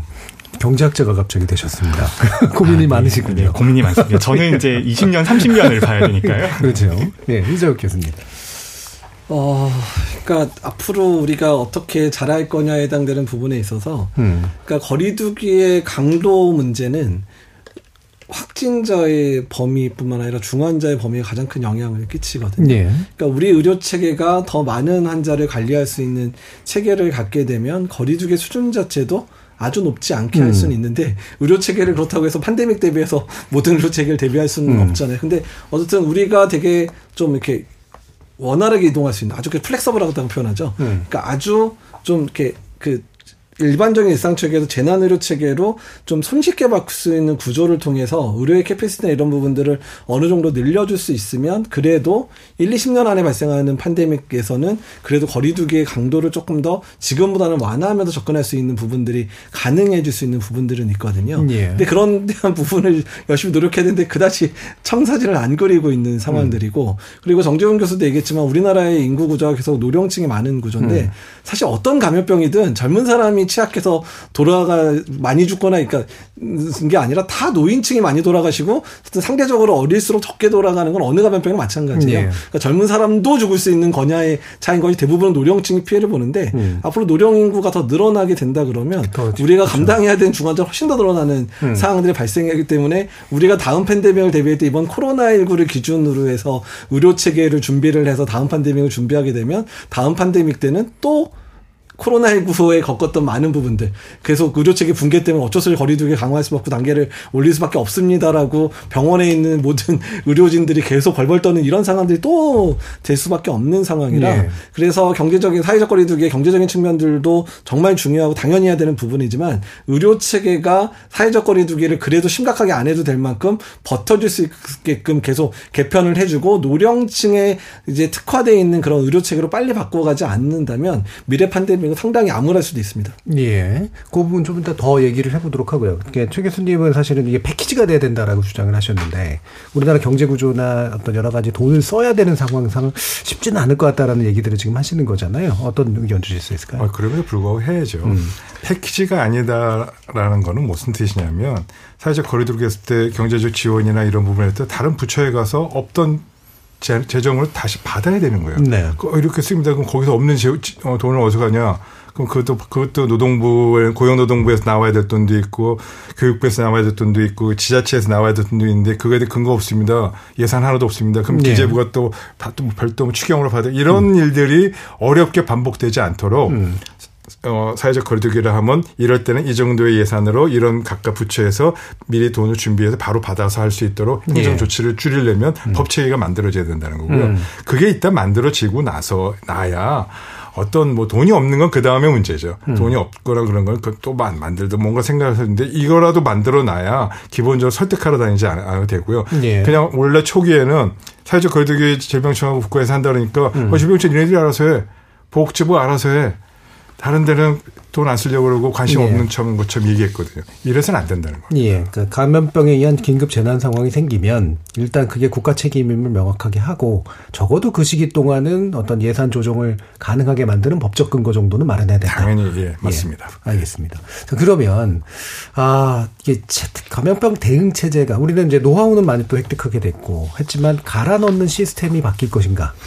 이 부분일 것 같은데요. 이걸 바꾸는 게 또 특히나 당사자로서는 제일 중요 하신 분께 생각하시는 문제가 아닐까 싶은데 어떠세요, 이재혁 교수님? 이게 사실 뭐 공공의료 문제부터 해가지고 굉장히 많이 얘기했었는데 거의 안 됐잖아요. 그렇죠. 네. 예. 그러니까 이제 뭐 의료 대응 체계 중심으로 말씀을 예. 드리면, 예. 그러니까 병, 정부에서 뭔가 계획을 하게 되면 의료 대응 체계에서 계속해서 뭘 강조하냐면 병상수, 중환자 실수. 음.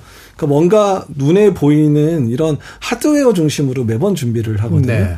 근데 사실 그 하드웨어가 제대로 돌아가려면 거기서 일하는 인력들이 준비가 돼 있어야 되고 음. 그 인력들이 어떻게 그 하드웨어를 운영할 건가에 해당되는 그런 소프트웨어가 준비가 음. 돼야 되는데 우리는 언제나 그냥 병상 만들어 놓으면 누군가가 다 가서 일할 거라고 네. 생각을 하는 부분들이 있어요. 근데 사실 그래서 이제 코로나 3년 동안 그런 부분을 많이 느꼈으니까 정부도 바뀌었을 거라고 생각을 했거든요. 근데 최근에 이제 뭐 중환자실 뭐 확충 계획을 딱 들어갔는데 이번에도 그냥 중환자실은 전체 중환자실 몇 프로 만들자는 음. 얘기만 하지 그 몇 프로 만들려면 얼마나 많은 인력이 더 들어가야 되는지에 대한 계산이나 추계를 아무것도 안 가지고 들어와서 음. 회의를 진행하면서 정말 많은 이제 중환자 의료를 하신 분이나 감염내과 선생님, 호흡기내과 선생님들이 이거 뭐냐, 이거 뭐 계속해서 계속 그냥 병상만 만들고 다 해결하려고 그러느냐 이런 식으로 이제 문제가 계속 갔거든요. 그래서 그래서 언제나 그렇지만 한국의 가장 큰 문제는 대응은 너무 잘하는데 음. 이후에 대한 대비는 거의 못한다. 왜냐하면 아까 말씀하신 대로 예산적인 부분이나 이런 부분들을 대비해 쓰기 위해서는 일어나지도 않은 일에 왜 돈을 이렇게 많이 쓰냐라는 네, 네. 얘기가 바로 나오니까 그래서 앞으로 대비 계획에 관련돼 있어서는 어떤 하드웨어적인 것뿐만 아니라 특히 의료 체계에 대해서는 인력적인 부분까지 고려해서 반드시 필요하다고 말씀을 드리는데 음. 근데 사실 별로 기대하지는 않고 있습니다. 그러니까 주로 하드웨어 중심의 시스템을 바꾸지 못하고 있다. 음. 지금 정부가 신종 감염병 대유행 대비한 중장기 계획 수립했고 여기에 조기 경보 이슈, 병성 확보 이슈, 치료 기체 개발 대응 등등등등이 들어가 있는데 이 부분의 평가까지 같이 좀 가면서 해야 될 것 같아요. 정재훈 교수님. 네, 이제 정부가 계획을 발표를 했습니다만 예. 저는 충분히 달성 가능한 영역이 있지만 매우 음. 어려운 부분도 있다고 생각을 합니다. 예를 들어서 초기 대응 체계를 만들고 초기 대응을 어떻게 할 것인가를 매뉴얼을 만드는 것들은 과거의 노하우를 정리하면 잘, 잘, 잘해낼 수 있겠죠. 예. 그리고 이제 백신 개발이라든지 뭐 새로운 플랫폼을 만들어서 과학 기술 개발으로 해결하겠다. 그것들은 이제 지난 3년간의 경험이 있기 때문에 그것도 잘 될 겁니다. 하지만 의료 대응이나 인력에 있어서는 감염병 대응도 결국 필수 공공 의료이잖아요. 그렇죠. 저희가 3년 동안 팬데믹을 끝내고 와봤더니 필수 공공 의료는 이제 붕괴 현상이 진행이 되고 있고 음. 전체 필수 의료 영역에 있어서의 어려움이 가중되고 있는 상황에서 감염병 쪽만 좀 특별하게 더해달라라고 하는 것도 어려울 수밖에 없거든요. 그 이유가 팬데믹은 끝나가고 있는데 다른 필수 의료나 공공 의료 영역은 이제 일상 현실이니까요. 항상 그 정도의 준비는 되어 있어야 되는 상황인데 거기가 모자란데 미래를 위해서 추가적으로 이만큼은 남겨도 해둬야 된다라고 말하는 건 매우 어려울 수밖에 음. 없습니다. 그래서 이런 필수 의료의 영역에 있어서는 이제 어, 미래 한 3년, 4년 정도 사이에서의 좀 개혁 과제라고 생각을 하고요. 예. 공공보건의료 체계 전체에 이런 변화 없이는 감염병의 대응도 어려운 문제이기 때문에 이 부분들은 꼭 이제 장기적으로 해결을 해야 된다고 생각을 합니다. 예. 그러니까 이게 공공보건 쪽에서 이제 어느 정도는 좀 버퍼를 마련해 두면서 필요할 때 이제 탁 하고 처음에 받아주는 그런 게 필요한데 이게 이제 진척이 잘 안 되고 있다라고 보시면. 어, 근데 역학조사관 확보 같은 것들이 음. 대표적인 예인데요. 역학조사관이 뭐 만 명 정도로 확보하는 것은 좋습니다만, 음. 그럼 이 만 명을 평상시에는 뭘 하게 할 그렇죠. 것인가. 네. 그 다음에 이런 사람들을 확보하기 위해서 다른 영역의 투자가 줄어들 텐데 그것들은 현실상에 항상 있는 일상적인 대응이고 음. 위기 상황의 대응을 위해서 사회는 어느 정도의 몫을 남겨둘 수 있는 것인가. 음. 그 문제라고 생각합니다. 음. 예. 저지혁 교수님. 어, 그 점에 대해서는 이건 벌써 지난 뭐 20년간 반복된 얘기예요. 어, 사실 여기 의료뿐만 예. 아니고 다른 사회 재난 안전 분야 그렇죠. 똑같지 않습니까? 예. 이거는 저는 진짜 정부가 음. 또 사회적 합의라는 부분이 전제를 거치겠지만 음. 국가가 해야 될 역할에 대한 공공성 역할 부분에 대해 지원을 이렇게 더 이상 하면 안 됩니다. 네. 아니 선진국은 그러면 어떻게 하겠어요? 음. 오히려 선진국이 아닌 재난 돈도 재정도 부족하고 가나 어떻게 보면 중소 저소득 국가 에 해당되는 사회주의 국가도 이, 이 정도 시스템은 아니에요. 네, 네. 오히려 감염병이나 이런 부분은 당연히 국가가 책임지고 해야 되는 음. 일이고 돈이 없어도 국가가 시설을 유지하고 1년 내내 활용하지 않고 놀아도 필요한 부분을 유지시켜 그렇죠. 나가는 게 국가 역할 아닌가라는 예. 하사회적 합의와 기본이 있어야 됩니다. 근데 마치 이거는 어 놀리는 거 아까우니까 비용과 효과 따져서 무조건 이거 써야 다 돌려야 돼. 이거 민간이 알아서 했다가 필요하면 다 돌려. 네. 이렇게 하는 개념으로는 이제 더 이상 안 됩니다. 음. 최소한 감염병 관리만큼은 뭐 필수로도 마찬가지겠습니다만 음.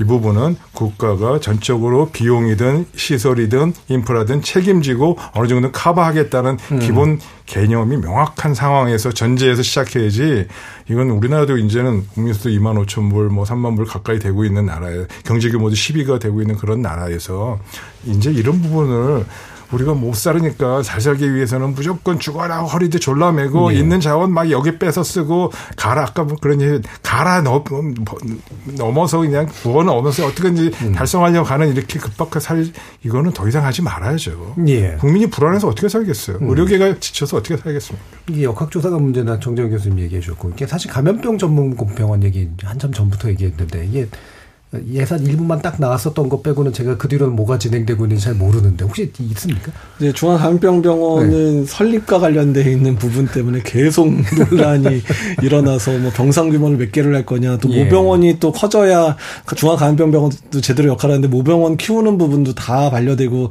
음. 기재부에 세상 깎고 막 이래가지고 근데 사실은 좀 삼성에서 7천억을 준 게 있는데도 불구하고 그 돈도 마음대로 좀 못 쓰게 기재부가 막고 있는 예. 상황이라 지금 설계도 아직 안 끝났어요 중앙감염병원은 그리고 음. 권역감염병 병원들도 지금 벌써 7개인가가 지정이 됐는데 이미 두 개는 열었어야 되는데 아직도 두 개를 못 열고 있는 상황이 지금 반복되고 있어서 음. 왜 이렇게 늦어지는지도 모르겠고 늦어지는 이유 자체도 납득이 안 가고 음. 또한 코로나19를 겪으면서 여러 가지 변형이 또 갈 수밖에 없어서 강화돼야 되는 측면들이 있는데 그 강화되는 부분들에 있어서도 정말 10명이면 10명이 다른 얘기를 하고 있는 상황들이 반복이 돼서 예. 진짜 어떤 리더십 부분 리더십 한 부분들이 강조돼서 특정하게 좀 정권을 줘 가지고 이 부분들을 좀 밀어 붙여 가지고 끌고 갈 수 있는 상황이 이루어지지 않는다면 이건 뭐 5년 10년 안에 해결 안 될 것 같습니다. 음. 이게 외로 돈은 그나마 조금 있어도 그 돈도 제대로 못 쓰는 상황이 돼버렸네요. 네. 역시나 우려했던 부분이 실제로도 일어나고 있는데, 근데 더 중요한 거는 이게 이제 코로나19로 끝나지 않을 거라는 점 아니겠습니까? 물론 이건 뭐 예상 가능한 영역은 아니겠습니다만 많은 분들은 어쨌든 더 강한 게 더 자주 올 것이다. 이쪽인데 정재현 교수님 어떠세요? 어, 새로운 감염병이 언제 등장할지를 음. 예상하는 건 저는 거의 불가능하다고 그렇죠. 생각을 합니다. 그리고 코로나19 같은 경우에는 예상할 수 있는 가장 최악의 형태의 감염병이었다고 음. 생각을 하거든요. 단시간 내에 비슷한 상황이 반복되는 것을 기대하기는 좀 어렵습니다. 기대라기보다 예상하는 예상. 것은 예. 매우 어려운 일입니다만 그래도 엠폭스 같은 것들도 있고 음. 지카 바이러스 그다음에 많은 새로운 감염병들이 인류 사회로 넘어오고 있습니다. 여기에 대한 평상시에 대한 대응에 대한 차원에서도 어느 정도의 투자는 저는 필요하다고 생각을 하고요. 음. 어, 미래 예상은 매우 어렵습니다. 뭐 신종 인플루엔자 같은 음. 것들은 충분히 언제든지 발생할 수 있고 그리고 호흡기 바이러스 감염병의 특성을 가지고 있기 때문에 코로나19 정도의 파급력은 충분히 가질 수 있습니다. 음. 언제든지 일어날 수 있는 현실이란 뜻이죠. 예. 지금도 이미 이제 있는 것들도 있고 신종 플루와 같은 변형된 형태들은 언제든 발생할 수 있다. 최종 교수님. 예, 뭐 저도 전적으로 음. 동의하고요. 그래서 다시 처음으로 돌아간다면 음. 어 이게 끝 끝이 아니다. 어, 사회적 거리두기나 이런 프로그램을 완화할지 몰라도 이게 엔데믹으로서 모든 것이 다 끝나는 게 아니고 이것과 달리 방역 역량 또 신종 감염병 대응 역량 강화는 지금부터 시작이다. 예. 그래서 이 부분을 계속 이어가야 된다라는 메시지도 분명히 좀 던져줬으면 좋겠는데 그런 메시지는 전혀 없고 다시 다 풀어지는 것 같이 되는 이건 그렇죠. 매우 어, 안타깝고요. 그러면서 음. 절대 안 됩니다. 음. 앞으로 이 더욱 더욱 더 새로운 감염병과 새로운 팬데믹을 대응하기 위한 역량을 국제 공조도 강화해야 되고 연대도 강화해야 되는데 사실 WHO도 공정보건 비상사태 선언 해제하고 나면 그게 어떤 의미냐면요. 예. 국제보건기구가 국제 공조로 개도국이나 중소득 국가의 이런 정보 제공이나 정보 수집이나 지원이나 이런 거가 없어지는 거거든요. 음. 아까 그 지원금 없어지는 네. 것처럼. 이런 거는 아니고 그런 거는 유지해서 갈 수 있도록 우리나라만이라도 제대로 시스템을 계속 가질 수 있도록 오늘 이런 자리를 통해서 국민 여러분께서 굉장히 좀 이해해 주시고 지원 연구나 조사나 역량 강화에 대한 부분을 계속 해나갈 수 있도록 질책을 해 주시는 것이 필요하겠다라는 음. 생각을 갖고 예. 있습니다. 뭐 새로운 종류의 감염병에 대한 전망 뭐 예상할 수는 없겠습니다만 이제 그렇겠습니다. 예, 뭐 많은 전문가들이 음. 앞으로 10년 이내에 한 번 더 오지 않을까 이렇게 얘기를 하고 있는데 사실 뭐 그게 맞아떨어지 안 떨어지는 모르겠지만 음. 근데 속도가 빨라지는 건 맞거든요. 그러니까 2009년에 이제 인플루엔자 팬데믹 있었고 2019년에 코로나19에서 지금 21세기 들어서 10년마다 지금 팬데믹이 벌어지는데 이 수열로 계속 간다 그러면 정말 10년에 한 번씩 뭔가 일이 벌어질 수도 있는 상황들이 될 거여서 그렇다 그러면 이제 재난의 상시화 상황들에 대한 고민들을 해야 된다. 그래서 일상적인 체계 자체가 재난 상황으로 매우 빠르게 탄력적으로 변할 수 있는 그런 시스템 마련이 특히 의료 체계는 한 번에 변할 수 없으니까 되게 매우 중요하다는 말씀을 드리고 싶고요. 어떤 그런 과정 속에서 매번 나오는 거는 그러니까 이번에 뭐 의료기관의 손실보상이 뭐 8조 뭐 이런 얘기가 나와요. 그래서 너무 많이 준 거 아니냐. 그 돈 가지고 딴 데 투자했으면 더 나았을 텐데 얘기를 하는데 이게 뭐 무슨 얘기를 싶냐면 평상시에 그 비용의 10분의 1만 투자하더라도 실제로 8조씩 쓸 일이 발생하지는 않았을 거거든요. 예. 그러니까 이번에 8조 쓴 거는 우리가 평상시에 대비를 안 한 그만큼의 대가를 대가. 이제 치른 거기 때문에 그럼 다음번에는 더 큰 판데믹이 오게 되면 그게 뭐 80조가 될 수도 있는 상황이라 그러면 지금 우리가 그런 부분에 있어서 몇 조만 투자하더라도 정말로 다음 판데믹에 있어서 상당히 비용을 줄일 수 있는 부분들이 있으니까 음. 지금 상 인터 판데믹 시기에 얼마나 우리가 대비하는가가 앞으로 판데믹의 성패에 영향을 줄 거라고 예. 생각을 합니다. 그러니까 예전에 그 코로나19 초기에 최저춘 교수님 한번 모셨을 때 이런 얘기를 하셔서 이제 뭐 이런 것들을 우리가 겪어봤으니까 다음에 새로운 감염병이 오면 야 이제 딱 참고 이렇게 하면 되고 저렇게 하면 되고 하는 식으로 아 우리가 무섭워하기보다는 어, 대응할 수 있어라고 느끼게 되지 않을까 전망한다라는 말씀 주셨는데 자칫하면 반대로 모르겠다 에이라고 하는 포기 또 이런 거 오는 거야 모르겠다와 함께 계속해서 이제 당황하면서 그냥 결국은 되게 안 좋아지는 상황을 겪게 될 가능성도 있으니까 그럼 마지막으로 이런 최악의 상황으로 가지 않게 해서 어떤 부분들 어떤 교훈을 핵심적으로 남겨야 되는가라는 말씀을 한 1분 정도씩 들어보도록 하겠습니다. 정지훈 교수님부터 의견 주시겠어요? 아, 네. 지난 3년을 거의 마무리하는 시간인 것 같은데요. 항상 예. 저희가 약한 척하지 않으려고 노력을 많이 했습니다. 저희 쪽이 모자라다 음. 뭐 아니면 어렵다 이런 이야기를 안 드리고 있었는데 저희 감염병 연구하는 쪽과 예방의학 쪽도 이제는 필수 의료 붕괴와 맞물려서 네. 굉장히 네. 사람들이 줄어들고 있습니다. 음, 음. 그래서 미래를 대비하는 측면에서도 저희 쪽에 대한 투자가 조금 필요하다고 음. 이제서야 말씀을 드리고요. 그리고 앞으로도 이제 저희들도 노력을 하겠지만 사회의 많은 부분에 있어서의 도움이 필요하고 특히 국민들께서 앞으로의 방역 정책이라든지 국가 주도의 정책에 조금 신뢰감을 회복하는 시간이 전 반드시 필요하다고 생각을 합니다. 예. 그러기 위해 저희들도 많이 노력하겠습니다. 음. 그러니까 이제 이게 지난 3년간 각광받는 분야인 것처럼 비쳤지만 이게 착시 현상이고. 어, 예. 사람들이 보시기에 정말 힘들어 보이셨나 봅니다. 네. 그래서 오히려 지원율이 급격하게 감소하는 일들이 많아가지고요. 예. 예. 여러분이 보시는 이분들이 마지막 세대가 아니게 되기를 이재갑 교수님. 일단은 이제 코로나 19와 관련돼 있어서 저희는 일단 우선은 감사와 예도의 시간을 먼저 가져야 될 거라 음. 생각합니다. 그게 반성해야 되는 측면인데 반성의 측면에 있어서 감사해야 될 사람들에 대해서 충분하게 감사를 표하고 음. 그다음에 또 그 간에 희생당하신 분들에 대해서 충분하게 애도를 표하는 시간들을 충분히 가져야 우리가 다음 판데믹을 대비할 수 있는 이런 심정적인 그런 준비가 가능할 거로 보고 있거든요. 그 다음에 해야 될 부분들은 계속 말씀드리는 거지만 대비에 들어가는 비용 아끼지 않으면 예. 대응에 들어가는 비용 정말로 많이 아낄 수 있다라는 부분. 부분들을 음. 기억해줘서 근데 그 대비에 아까도 계속 말씀드린 하드웨어만 있는 게 아니라 인력과 소프트웨어도 같이 있다는 부분들까지 음. 이해를 해주셔서 정부가 앞으로 10년, 20년, 30년 계획들을 좀 단계적으로 좀 체계적으로 잡을 수 있는 그런 좀 해안을 갖게 되기를 좀 소망하고 있습니다. 음. 조금 써서 막을 수 있는 문제를 더 크게 쓰지 않도록 했으면 좋겠다. 최재혁 교수님. 예, 저도 한 두 가지 얘기 드리고 음. 싶은데요. 아까 정재영 교수가 얘기했는데 감염내과는 사실 잘 모르겠어요. 음. 금년 2023년도에 예방의학의 지원자가 전공의 지원자가 세 명이더라고요. 전국 다 합쳐도. 전국 다 합쳐서요. 예, 그래서 음. 필수 의료도 문제지만 예방의학도 고사 직전이다. 음. 왜, 왜 이거 지원하는 그렇게 많이 일어나는데 그게 사실 네. 그게 문제라는 거예요. 이게 공공성입니다. 음. 공공성이 있는 부분과 아닌 부분의 차이가 이게 자꾸 역량이 더 약화되고 가는 거 아니냐라는 생각을 음. 말씀드리고요. 지난 3년간 처절하게 팬데믹뿐만 아니라 팬데믹으로 인한 세계 경제가 붕괴되면서 많은 미래학자들이나 대응하는 사람들이 공통적으로 얘기한 것들을 모아보면 다음과 같은 거 요약됩니다. digitalization 어쩔 수 없이 가속될 것 같다. 뭐 예측은 못했지만 과학의 한계는 있었지만 과학을 기댈 것밖에 없겠다. 음. digitalization과 과학화는 과학 이 부분은 우리나라 정책에서 10대 정책에도 매번 포함이 되어 있습니다. 근데 음. 빠져 있는 게 좀 아쉬운 게 뭐냐면요. 불확실성이 닥치는 시대에서 그 상황이 오면 또 과거처럼 패닉하지 않으려면 음. 그 합리적인 결정을 하려면 조직이 유연하고 즉각적으로 반응할 수 있는 음. 그리고 회복 가능한 조직으로 가서 조직을 구조를 의사결정 구조를 바꿔야 되는데 결국 good leadership이 필요하겠다는 게 공통적으로 얘기하는 음. 방향입니다. 근데 우리가 미래 대응 전략이나 정부 뭐 정책이나 많은 부분이 얘기했을 때 결국 의사결정 구조를 어떻게 바꿀 것이냐 그러면서 이거를 끌고 갈 수 있는 리더십을 어떻게 반영할 수 있겠냐에 대한 논의는 여전히 안 되고 있는 것 같아서 음. 그런 부분들이 좀 아쉽고요. 이 부분은 결국 정치적인 얘기일 수도 있겠습니다만 기술적인 것, 과학적인 것만으로는 미래 팬데믹을 네. 효과적으로 대응할 수 없다는 점을 음. 다시 한번 말씀드리고 싶습니다. 네. 자, 오늘 KBS 열린 토론은 이것으로 모두 마무리할까 하는데 오늘 함께 해주신 전문가 세 분, 최재욱 고려대 예방학과 교수, 이재갑 한림대 강남성심병원 감염외과 교수, 정재훈 가천대 예방학과 교수 세 분 모두 수고하셨습니다. 감사합니다. 네, 감사합니다. 네, 수고하셨습니다. 감사합니다.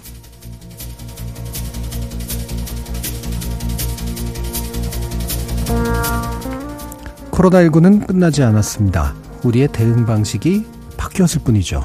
더 중요하게는 감염병은 끝나지 않을 겁니다. 따라서 감염병에 대한 우리의 준비는 성숙해지고 있는지 부단히 점검하고 또 잊지 말아야 할 겁니다. 지금까지 KBS 열린 토론 정준이었습니다.